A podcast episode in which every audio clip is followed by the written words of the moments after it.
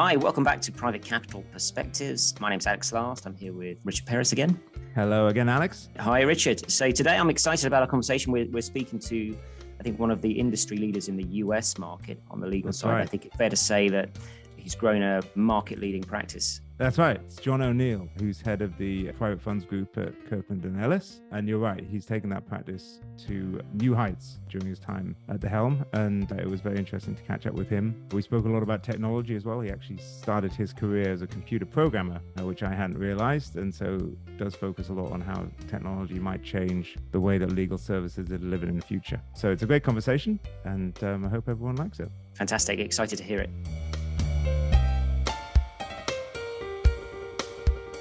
I'm here with John O'Neil. John, thanks very much for joining us today. Good morning, Rich. You trained as a computer programmer, right? You were Yeah. you, not a lawyer.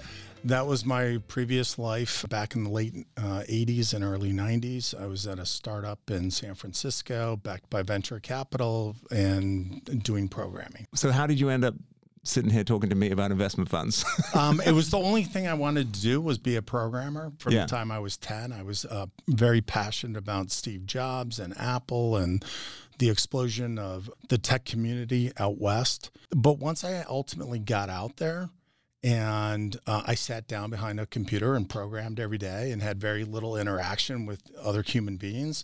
I realized it wasn't something that I was passionate about and I could do for a long time. So Right. at that point, I had to make a pivot and uh, decided to go to law school. I was thinking about law school or business school, and I thought law school gave me the optionality to either go down the business path or to be a lawyer. and did you join Kirkland right Then I- after that? Yeah, just joined Kirkland right out of school, and we had an open assignment system uh, at the time, which was ideal for me because from the time I was 10 until I was 24, I was so certain that I wanted to be an engineer, a programmer. And when I got into the day to day of what it was like, it wasn't uh, interesting to me. Yeah. And so I didn't want to make that kind of mistake again. And so that open assignment system that allowed me to try debt finance and M&A and investment funds, try all of these different areas until I found something that I love to do. And it wasn't, uh, it was probably about a year, year and a half into being at Kirkland that I had my first funds project and I was hooked immediately. Absolutely loved it. What was it about funds that got Um, you going? I think it attracts a lot of people because it's very much about building and growing, bringing people together. You're you're working with your clients, clients, the investors, uh, Yeah. to bring them into the fund. They all have the same objective to raise the capital to allow the uh, sponsors to go out and execute on their investment thesis being in an environment where you're not fighting, you know, not a litigator and fighting every day, but really trying to bring people together. And when you actually raise the fund, you're helping to grow that business. And, Yeah. and that was exciting. And so to watch the industry develop over the last Sure. 25 years has been really exciting because not only are they just forming their funds, but they're expanding the lines of business that they operate in, their geographical expansions, the asset management M&A. I mean, there's so many exciting things about the space. And how did you find the transition from programming to, to legal work? Were there transferable skills there? Is that something that is it a natural jump or Oddly, I see it that way because when I would program, if there's a piece of code that was written wrong, it can, you know, that's a bug that's out there that Yeah. you have to find. Yeah. And in the same way, I, I would look at the partnership agreements in that way. They're kind of living, breathing documents that are out there for 10, 15, 20 years. Yeah. They're so interconnected with one another. You change a definition over here, and it impacts, you know, 10 other spaces within the agreement Yeah. the way that my mind operated when I was programming actually operates the same way when I'm drafting uh, partnership agreements. So that was the, like the intellectual rigor of the legal work. But then you had the other side of it where you had the connectivity with the client the long-term relationship with them and the thing that was really missing for me as a programmer and I, and I found it with funds Yeah. With funds. Yeah. yeah Do you ever look back and think, well, this has been a great industry to be in, but tech might have been pretty cool as well. Like, well, of course, yeah. I mean, given what's happened, Yeah, it was. I could be um, interviewing Steve Jobs right now, and I'm not. I'm interviewing. I mean, you've been a very successful person, but you know, there's a whole other level out there in tech, right? Yeah, the one thing that I talk to associates all the time is about following your passion and your purpose. Yeah. I mean, I knew at that time because I had followed the tech industry from the 70s, the 80s. You know, I knew I was in, in ground zero of the Silicon Valley, you know, growing up and and I was going to pivot away from that. I had gotten to where I wanted to get to very early in my career. Again, I wasn't passionate about it. And I just don't think you can be great at something if you're not passionate about it. You can't fake it for 30 years. So I made that kind of intentional pivot and, and always would tell myself, don't follow the money, don't follow a- anything but like truly what you're passionate about. And, and that can be difficult to um, assess. I think I was a very good program, so I got a lot of praise for it, and I could listen to those platitudes and, and just say, "Oh, I'm, I must be good at this. I should follow it." And I'm in the center of this booming industry. But on a lot of self-reflection, it was just something I wasn't passionate about, and and I knew I had to be patient and wait until I found that. Yeah, And I was fortunate because I truly found it with funds. And I would say at the time, in the investment, we we had fewer than ten lawyers in the investment fund space at Kirkland. yeah, We've got five to six hundred now. yeah, And so it's huge now, but at the time it was a very small practice. But I loved it so much. I didn't worry about like where the end goal was. If that was something that I could come in each day and do that type of work, I was going to be happy with it. And if there wasn't a long term uh, future in it, uh, I was okay with that because I was happy. I was learning. There was a lot of creativity to it. And so, you know, I stuck it out. the growth of the funds team, which you just mentioned, has been pretty phenomenal under your leadership, actually. And and so, when for you did that really take off? When did you actually make the switch to funds? What was which year was that? The That was probably in 2001, 2002. Yeah. And then in 2006, I moved from Chicago to New York. yeah, And Andrew Wright was one of the first guys that um, I had been hunting down to hire him. And he finally agreed to, to join me. And we really started to build up the practice in New Yeah. York. And so we went from just a few lawyers here to 150 or so. And then around 2015, the firm asked me to take over globally.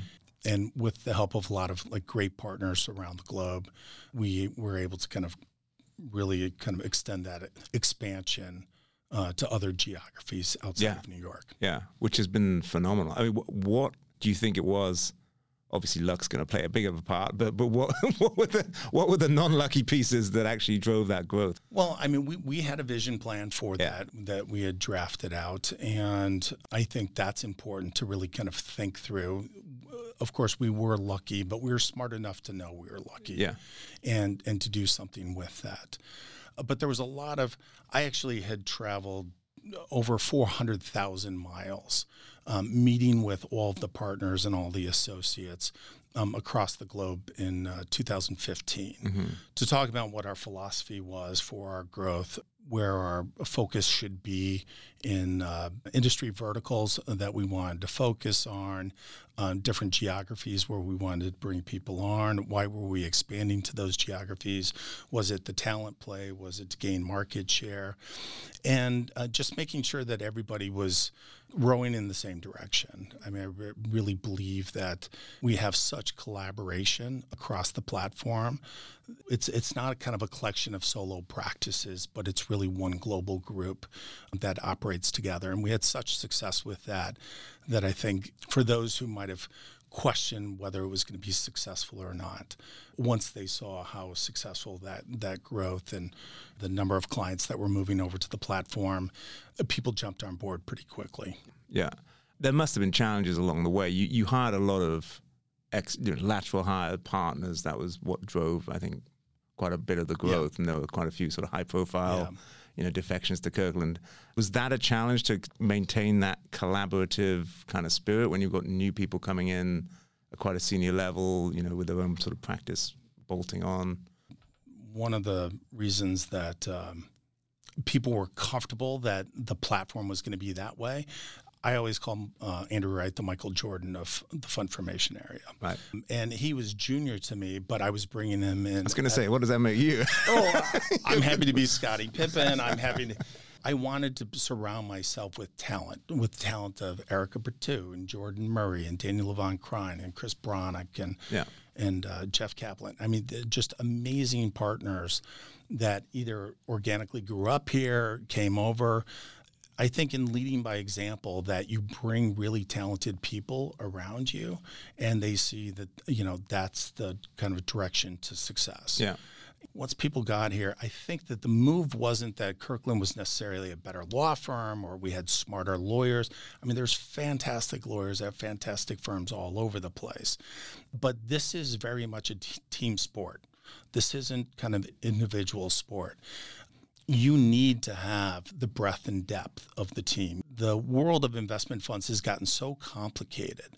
There's so many regulatory developments, tax developments. The investors after 2008 and the amount of diligence that they're doing, you know, on the the PE shops and, and trying to keep pace with that. It's not something that an individual can can do themselves. Uh, you can't have, you know, two partners in a dog sure. and call yourself a fund scrape. You really need to have that breadth and depth.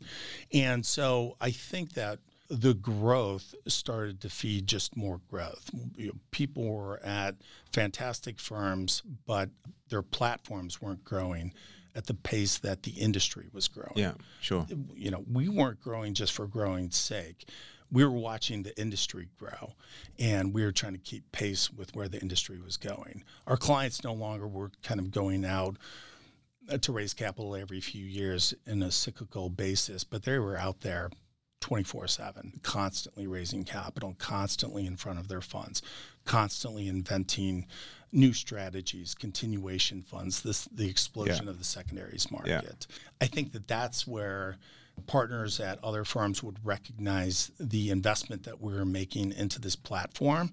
And it was a platform that they wanted to be on uh, to really elevate their game. How's 2022 looking so far, market wise? Amazing like really a shocker. You went into 2020 with the pandemic and, and the kind of cl- the global financial situation the way it was, and there's a lot of question marks. How do you raise capital? How do you try cases? How do you close deals mm-hmm. um, when everybody's working from home? And yet, we all found that it was this remarkable period of activity uh, in the private equity space. 2021 came around, and again, record levels, just amazing level of activity, amazing level of fundraising, and you thought there's got to be some pause to this. But as we've gotten through the first half of 2022, we're on pace for another record year. And for myself, I think that the macro issue that's driving that is all of the money that's moving from the public markets into alternative assets. In 2018, we had three trillion of assets in private equity, and about seven trillion in um, alternatives. And they had a five-year prediction that it would hit five trillion in private equity and 13 trillion in uh, alternatives, and we've hit that already. Mm-hmm. Only four years into that prediction. Now the prediction is in the next five years that we're going to get to 10 trillion in private equity and 26 trillion in alternative assets. That is just phenomenal growth. In five years? In five years. It's just really remarkable. So th- you think that fundraising will be another record year this year? yeah. Big...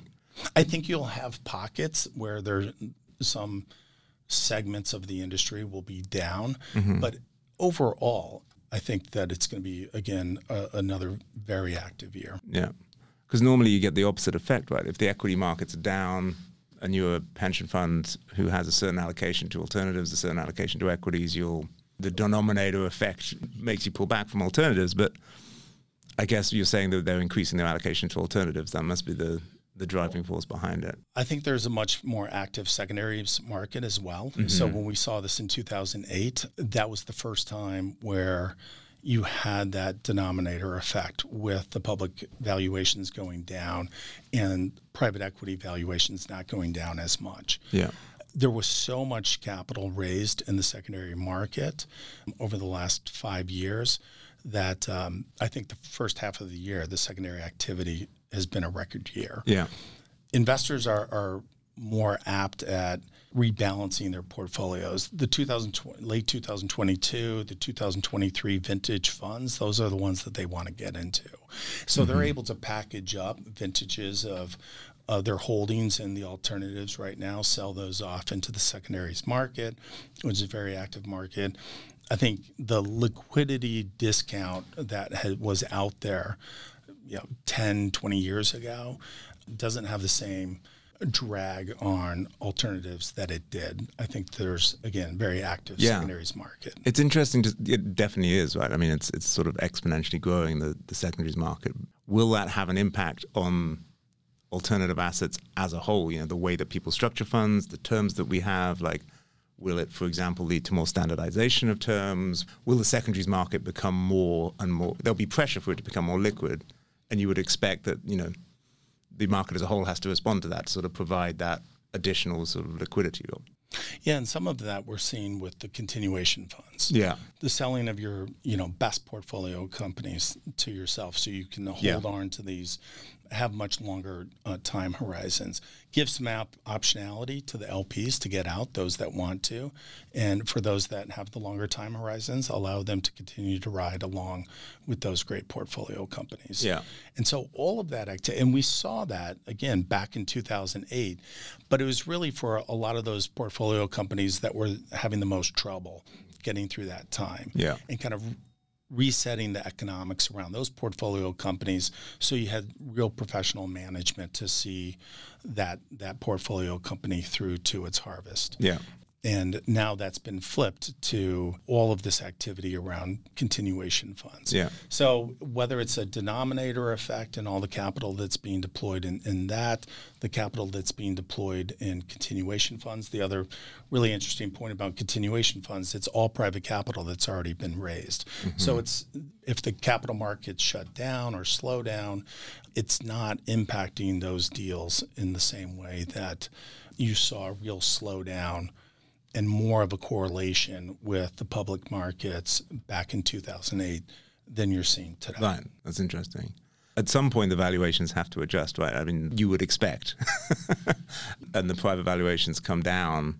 It'll be interesting to see what happens at that point. Yeah, I, I think there's the pacing of these transactions might slow down from really, really quick and the things that we were seeing in 2021, mm-hmm. just a bit more normalized. Yeah. But they're still getting done. Yeah. And we're still seeing a lot of activity. I looked at a stat maybe a month ago. I think we had 71 continuation active continuation funds. 71 going on, going on right now across our platform. Is that 71 unique clients or just 71 funds or? Uh, 71 unique transactions around either a single asset deal or multi asset deals. That's a lot. Yeah, lots of vol- volume around that. Mm-hmm, mm-hmm. That's interesting. Wow. All right, let's talk about the future. All right. You've been an advocate of use of technology, looking forward to like changing how legal services are, are provided, right? You've recently launched, I think, a, a platform called Funded. Yeah. A, an online automated subscription process. How's that going? it's fantastic. I had come from the tech world. Yeah. When I first got into law, it was at a time where you couldn't attach documents to emails. People were using Word Perfect, not even Excel, to kind of track things. There weren't any databases built. Uh, there was just a lot of kind of inefficient human process added to the delivery of legal services. And I thought that bringing efficiency, I don't think there's any good business plan that relies on inefficiencies. Those inefficiencies will be solved by somebody. I'd rather be the group that solves that. And number two, it's just the human error that can come with it. I think if you set up the proper systems through the use of technology, you can kind of minimize the risk. We're dealing with so much capital here. We're dealing with so much paperwork. Um, the more that we can minimize the errors that might might happen, it's just better for everybody. It's a, a costly endeavor to undertake.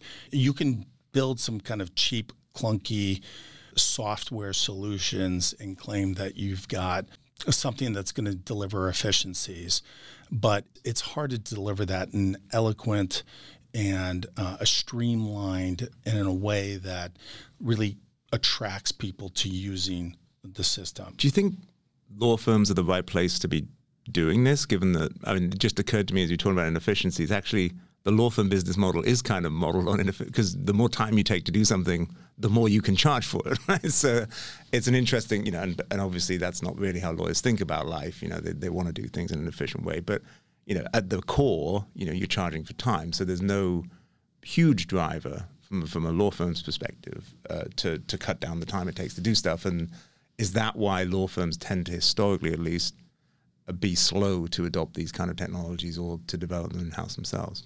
I think that this is happening all around us, and it has for decades. Again, when I came into law, you couldn't attach documents to emails. So I, I, really spent a lot of time in my very first year or two stuffing FedEx envelopes yeah. and, and, UPS yeah. envelopes to make sure that we got all the change pages out to prospective investors. Uh, today, you can just you know drop that to a portal, put it up on Intralinks. Um, there are there are software solutions out there all over the place that are bringing efficiencies. Mm-hmm. When I did M and A coming right out of school, you know, I would have to fly to some location, sit in a room, write a lot of notes as I reviewed the diligence materials for this company that you know maybe my client's thinking to, to acquire. Then i can fly back write it up and it would take a week or two to do a diligence memo. And then Intralinks came along an empty box in the sky and you were able to put all of the materials there sit at your desk and gain access to it. And so those efficiencies have been happening all around us. And then there's some obvious kind of pressure points like the subscription process here we've done hundreds of thousands of subscriptions, and we haven't had a single legal issue litigated or tried around it. It looks like a process that's over lawyered. Mm-hmm. And again, you have the same outcome here. You're trying to find a way for the investors to decide that they want to come in. Is there a, an easier way, a more efficient way, a way that kind of protects against making sure that there's no regulatory errors, making sure that there's you know not missed boxes checked, et cetera. Technology is perfect for that. Mm-hmm.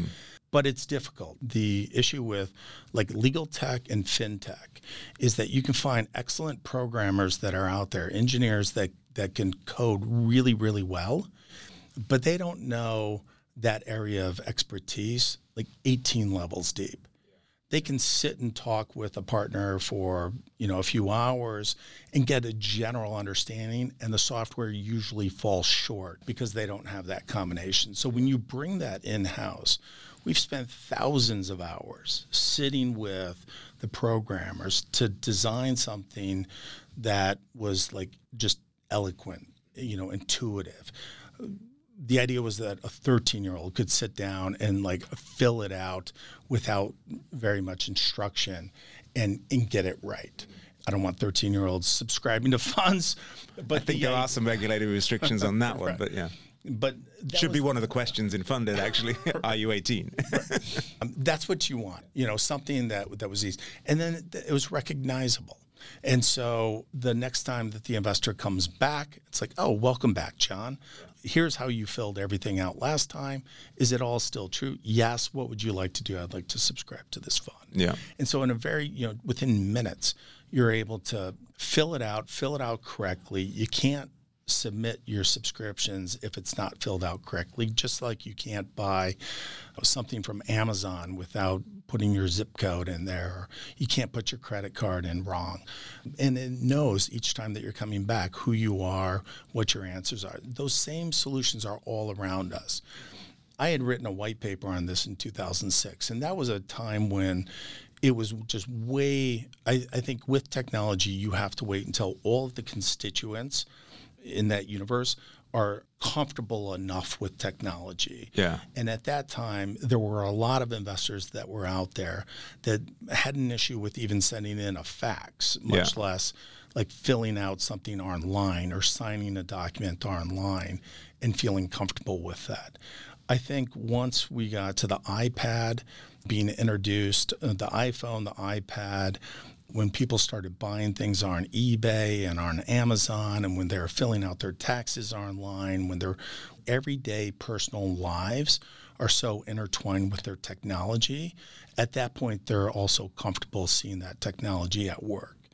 And so within the last few years, I'd say around 2017, 2018, you really saw all of the constituents, all of the different types of investors that are out there, the lawyers, the advisors, all being comfortable with this information being online. Yeah. And that's when we really made uh, started to make an investment into funded.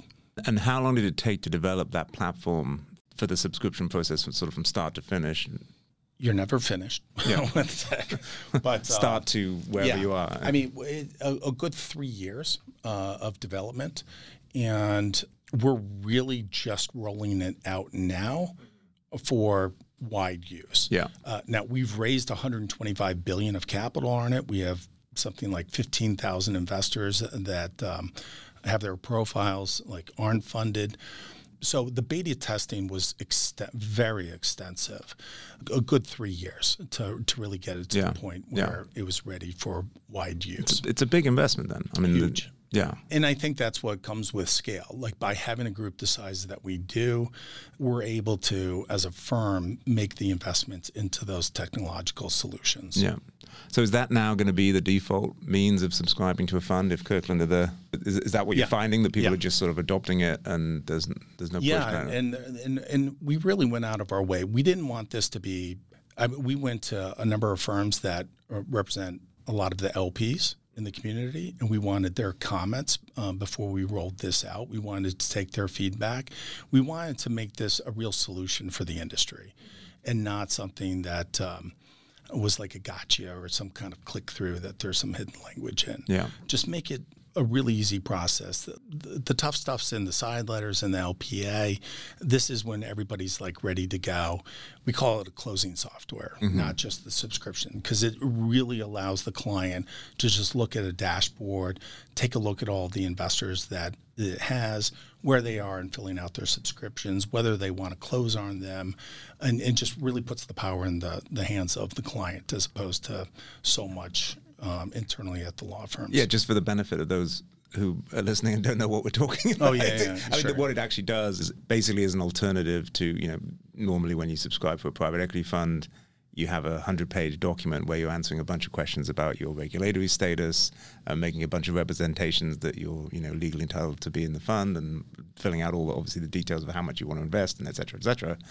This automates that whole thing, so it sort of instead of actually having to fill that out and go through a document, you are going to an online portal and, and you're answering questions that are smart in the sense that if you answer one question in a certain way, it won't let you answer another question that will be contradictory to that and, and so on and so forth. So it simplifies Correct. that whole process. And then, of course, there's the the signature itself, which is now done through something that's akin to DocuSign, which everyone, again, is becoming quite familiar with and comfortable Yeah. with now. Yeah. Yeah, Yeah. exactly. DocuSign's a great example. I mean, Yeah. that's it brought a solution to, you know, again, 20 years ago, I would go to a closing for an M&A deal and we'd all fly to the same locations, set up a table, you know, where somebody would walk around and Yeah. sign all these documents and and now people are really comfortable with DocuSign. The solutions are happening all I miss those ceremonies. Though. I really do. Right. You got to travel somewhere. It was it was kind of easy because all the work was done. Everyone's happy. The deal's closing. You know, you you know, if you're just exchanging emails, it's not quite the same, is it? No, it's not. It's not. Maybe, Um, maybe people will still do the ceremonial. the ceremonial dinners, etc. Yeah, yeah, yeah. a bit like ringing the bell at Wall Street or whatever. Like you, Yeah. you don't need to do it, but you'll do it anyway. Yeah. I think the other thing is you have this generation, the the Gen Zs, the millennials that are coming up that really were raised around technology. So to them it's very familiar. It was the same like when I came from a technological background and I came into law, I just felt it was really antiquated. Because I had grown up around computers, but I was in the minority in growing up around computers at that time. Yeah. And it was still a lot of like machine language, basic, C, things like that, you know, not the kind of sexy internet type of programming that you see uh, today. Did the programmer and John O'Neil sort of get involved in the funding development and in the weeds of the code? Like, were you tempted to go back to your roots? No, no, no. Uh, technology moves really, really right, quickly, yeah. and so um, quite quickly you you are if you're not in it, yeah, the languages it, you're just probably um, quite different to the late yeah, '80s at this point. Yeah, right? absolutely, yeah, absolutely. Congrats on that platform. That sounds quite exciting. And do you see that now? Developing to cover other areas? Like, is this presumably you've hired a team that yeah. worked for three years on this? Are they working on other stuff? Yeah, there's a constant examination of the way that you're delivering legal services, and can you find ways to deliver that a higher quality of service in a more efficient way? That's an excellent model to go after.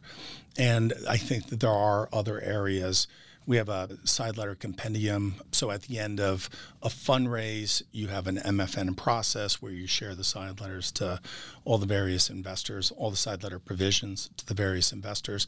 That can be a time consuming, tedious process. We've automated that. Yeah. I think t- to the delight of a lot of junior yeah. associates that otherwise have to go through that process. I think, again, just the subscription process, the amount of time that I had spent 25 years ago stuffing envelopes, opening, you know, FedExes, flipping through the pages to make sure everything was checked properly, trying to catalog that over and over again.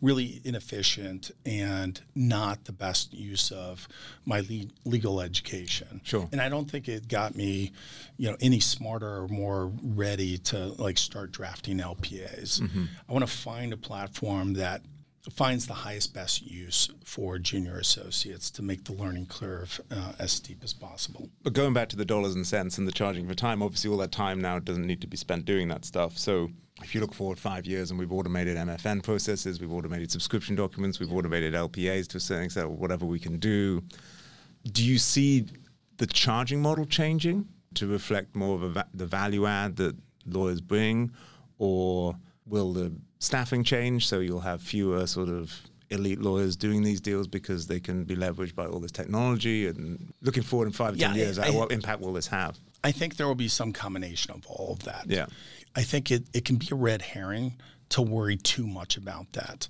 Uh, I go back to my example of doing diligence in M&A deals in the late 90s. And it would take me two weeks to do those deals. Yeah. I had looked at this in 2013. The average associate hours, let's say it was 2,000 hours for the average associate in the late 90s and the early 2000s. All of this technology advancement that we saw in the first 10 years of the 2000s, you know, email, being able to attach documents, you have Intralinks, you have the average associate hours in 2011, I, the kind of core set that I was looking at again was still 2000. So their their, yeah. their time was just moved to again higher, better uses. Right. Maybe instead of doing one deal, they're able to do three deals. Got it. Yeah. Um, maybe they're doing two deals and they're doing a little bit of something else, and so I don't worry too much about where that pricing, what it's going to do, the pricing model, what it's going to. I mean, right now there's just a war for talent that's out there. There's not enough people that are steeped into alternative assets and private equity in the legal space to even kind of worry about you know what that's going to do to the pricing. If you go back to the the statement I was making about we're at 5 trillion of assets in private equity today and 13 trillion of in alternatives and that's going to double to 10 trillion and 26 trillion in the next 5 years the inflow of capital into this alternative asset space is going to keep a lot of people really busy, you know, for the foreseeable yeah. future. Because you don't currently charge for funded or anything like that, right? No. Uh, yeah. You, you don't view it as something that you're going to sell out to third parties or monetize in any way. It's it's just supportive of the, the core it's, legal work. Yeah, it's supportive. The response has been phenomenal. From the clients, from the investors. They're just they're like, wow, like unbelievable that I'm able to get through and subscribe to a fund within minutes. Yeah. And it's perfect. And it's perfect record keeping. They can always go back and find exactly what they need mm-hmm. because it's right there at their disposal. And so the response has been overwhelming. I mean, we thought that this was just going to bring efficiencies and really take something that was time consuming and burdensome for junior associates off their plate again so they can get up the learning curve more quickly to drafting LPAs, to negotiating with uh, investors, and uh, drafting side letters. You know why they came into this field, make it a more attractive field. But the response has been, you know, so overwhelming with that, and there's so many other areas, whether it's the NDAs, the transfers, other things of that nature. Yeah, that do you think the bring. secondaries market? We talked, we touched on the, Yeah. the explosion in secondaries. You know, is is that something where you see an opportunity for technology to help? I mean, Yeah. there are platforms out there that have you know tried to introduce sort of you know automated transfer processes. It's difficult with private funds because they're obviously all bespoke. Yeah. You need consent for the transfer, et cetera, et cetera, et cetera. So that's something you're looking at as an area that might benefit from tech. Yeah, no, absolutely. We have thousands of transfers uh, Yeah. that go on on our platform every year. Ten, probably tens of thousands. Yeah. It's again a, an area where there's so much high quality work. It, it's work that needs to be done, but there's so much other work that is more interesting to the associates that they would rather be working on than some of those projects. And so, if you can find the technological solutions to it, it's hard for us to go out and acquire something because again it's a lot of the legal tech that's out there the kind of disruptive legal tech doesn't have enough time and attention from experts in that area to really make it more efficient. Yeah. It sounds good. It sounds like it might be Yeah. beneficial. But a lot of times it adds processes. It's kind of slow to understand and adopt, and it's kind of clunky.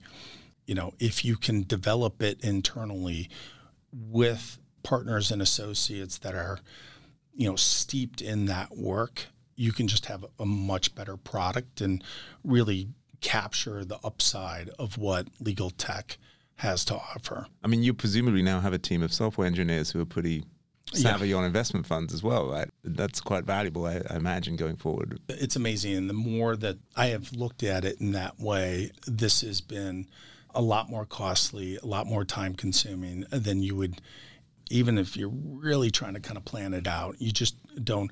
It's like if you're going to buy a house, they're always mm-hmm. like double your budget, triple your budget. It's just going to take longer. It's going to be more expensive. Like all of those things are true whether you're building a home or building software. Yeah. But now that they've done it and they've done it so well, and we're moving on to version 2.0 of this, and we're thinking about some of those other product lines that we can roll into, we wanted to make sure that the architecture of this software could be added onto. Yeah. And so some of those other solutions like transfers, like NDAs, you're not kind of going out there and building brand new architecture for that. Yeah. It's something that that fits onto what we've already built. Yeah. Have you looked at any of the sort of artificial intelligence, machine learning software that's out there? Is that something that you might? That's taken to a whole new level in terms of like trying to replace the actual legal work, the drafting, you know, the marking up, all that kind of stuff. because I've got a, a like an interest in technology anyway. I've followed this for a long time, and I was actually at the uh, Milken Institute. I think it was 2017 or 18 Yeah. with a panel on AI that uh, the moderator was Robert Smith from Vista, and they had John Thompson from Microsoft, Mark Weinberger from E&Y, somebody from eBay and, and Goldman Sachs. And they were talking about AI. And they're like, if your company's not focused on AI, it's dead and you don't even know it. Yeah. I mean, that's where most of the world is right now. The legal industry is is behind on that. But there's a lot of adva- advancement that's out there. I don't think that there's anything magical about the legal industry that would seal it off from those types of pressures. Yeah. I mean, I think that if you're scared of, of, the developments in AI or in technology, you're just in a bad place right now. Yeah. Like I would never bet against technology. I'm excited for it. I would love to be a junior associate right now coming into the legal field because I think the advancements that you're going to see in technology as it intersects with the delivery of legal services will be like something we've never seen before over the next 10 years. Yeah. And for those firms that are leaning into those advancements, they're going to make real leaps and bounds over others that are trying to, you know, fend it off. Yeah, absolutely. So let's talk about the dog pound because I, I don't know when we last spoke about the dog pound, but I, I always found it a fascinating thing. So, to, how's that go? Because that's now a big deal, right? This is obviously outside of your legal Yeah. career. You have like this. Tell me the story. Yeah. So Hugh Jackman's involved, so it's exciting. yeah, the I don't know, seven, eight years ago, there was a group of us that would get up every morning. We'd work out at five forty-five. Hugh Jackman would bring his dog, and so they call started calling us the Dog Pound, and we would rent space at different gyms. I don't even know how we all got together. but And how do the- you know Hugh Jackman? Actually? It was the president of New York Stock Exchange. Yeah. Uh, Nigel Barker was Right. there, a couple Olympic swimmers, and Hugh Jackman, and myself, and a few others. And we would just all get together. It was almost like we were in high school again. You get up early, you go work out. We really didn't talk about our professions, Yeah. uh, but we just had a great time. Uh, people would want to join our group, and we just wanted to keep it kind of exclusive to Yeah. us. So in each gym, they would kick us out, and we'd have to go rent some space at a new gym. And so finally, I said, "Listen, why don't we pull our money together and open our own gym?" So we did that. We opened it in Tribeca. Uh, I think it was in 2016. Uh, Somehow it just became wildly popular. I mean, it uh, really attracted quite a crowd of influencers. Um, I think right at that time, social media was really exploding. And Yeah. A lot of the influencers that were coming to the gym were also pretty influential on social media. And then maybe in 2018 or 19, we opened on the West Coast in West Hollywood. yeah. And then COVID happened and everything was uh, shut down, but we pivoted online. And I was just uh, talking with some of the management there uh, a few months ago. And they had said during COVID, we had 6 billion impressions on social media in the two year period of COVID. And it was really remarkable. Billion. Just I incredible. don't know how many a day that would be, but it's quite a lot a It's a- isn't it? lot. And so, you know, we moved to online. We've got a pop up that's happening at the World Cup in Qatar Oh, cool. uh, towards the end of the year, and then uh, some plans for some expansion around it. But yeah, it's it's just it's a fun side investment and something that's been you know exciting to be a part Yeah, of. yeah. but It's good to have that stuff like, you know, on the side, right? To keep life interesting. Yeah, Right. Is there anything else you, I mean, you, you've been involved in some charities and campaigning work, I think, over the years. Or I just feel very fortunate Yeah. in, in the way things have worked out, and I think it's important to pay that forward. And so, you know, I try to find ways to give back to the community here in New York City on a national basis and on an international basis. Yeah. Outside of the legal space, but also the pro bono work. Yeah. As a group, the investment funds group at Kirkland, we commit every year to have 100% participation in our pro bono programs, and, and we've done that every year for six or seven years now. Cool. What kind of pro bono work do the funds lawyers do? Um, sometimes it's raising capital. Um, sometimes it's, uh, I mean, we're working on some 501c3s that Right. are raising capital to help out in different areas around the world, build some schools, build some hospitals. Others, you know, unrelated to the investment fund space, but election protection, that's always a popular one. There's so much activity, you know, around uh, the election cycles Yeah. um, that it creates a, a, a lot of interest in uh, younger associates and, and participating in that. Um, just a really robust program, and uh, we make sure that people understand that that's as much a part of our obligations to give back to the communities that we live in and we work in Yeah. as it is you know just to the billable hours that we you know put down for our clients Yeah. Fantastic. Okay, John. Well, I, I, I think I've taken too much of your time already, so I think we're going to have to wrap this up. But this has been a fantastic conversation. Thanks thank so, you much so much. for making the time. It's been Yeah. really great. I appreciate the opportunity to speak with you, Richard. Cheers, John. Thanks.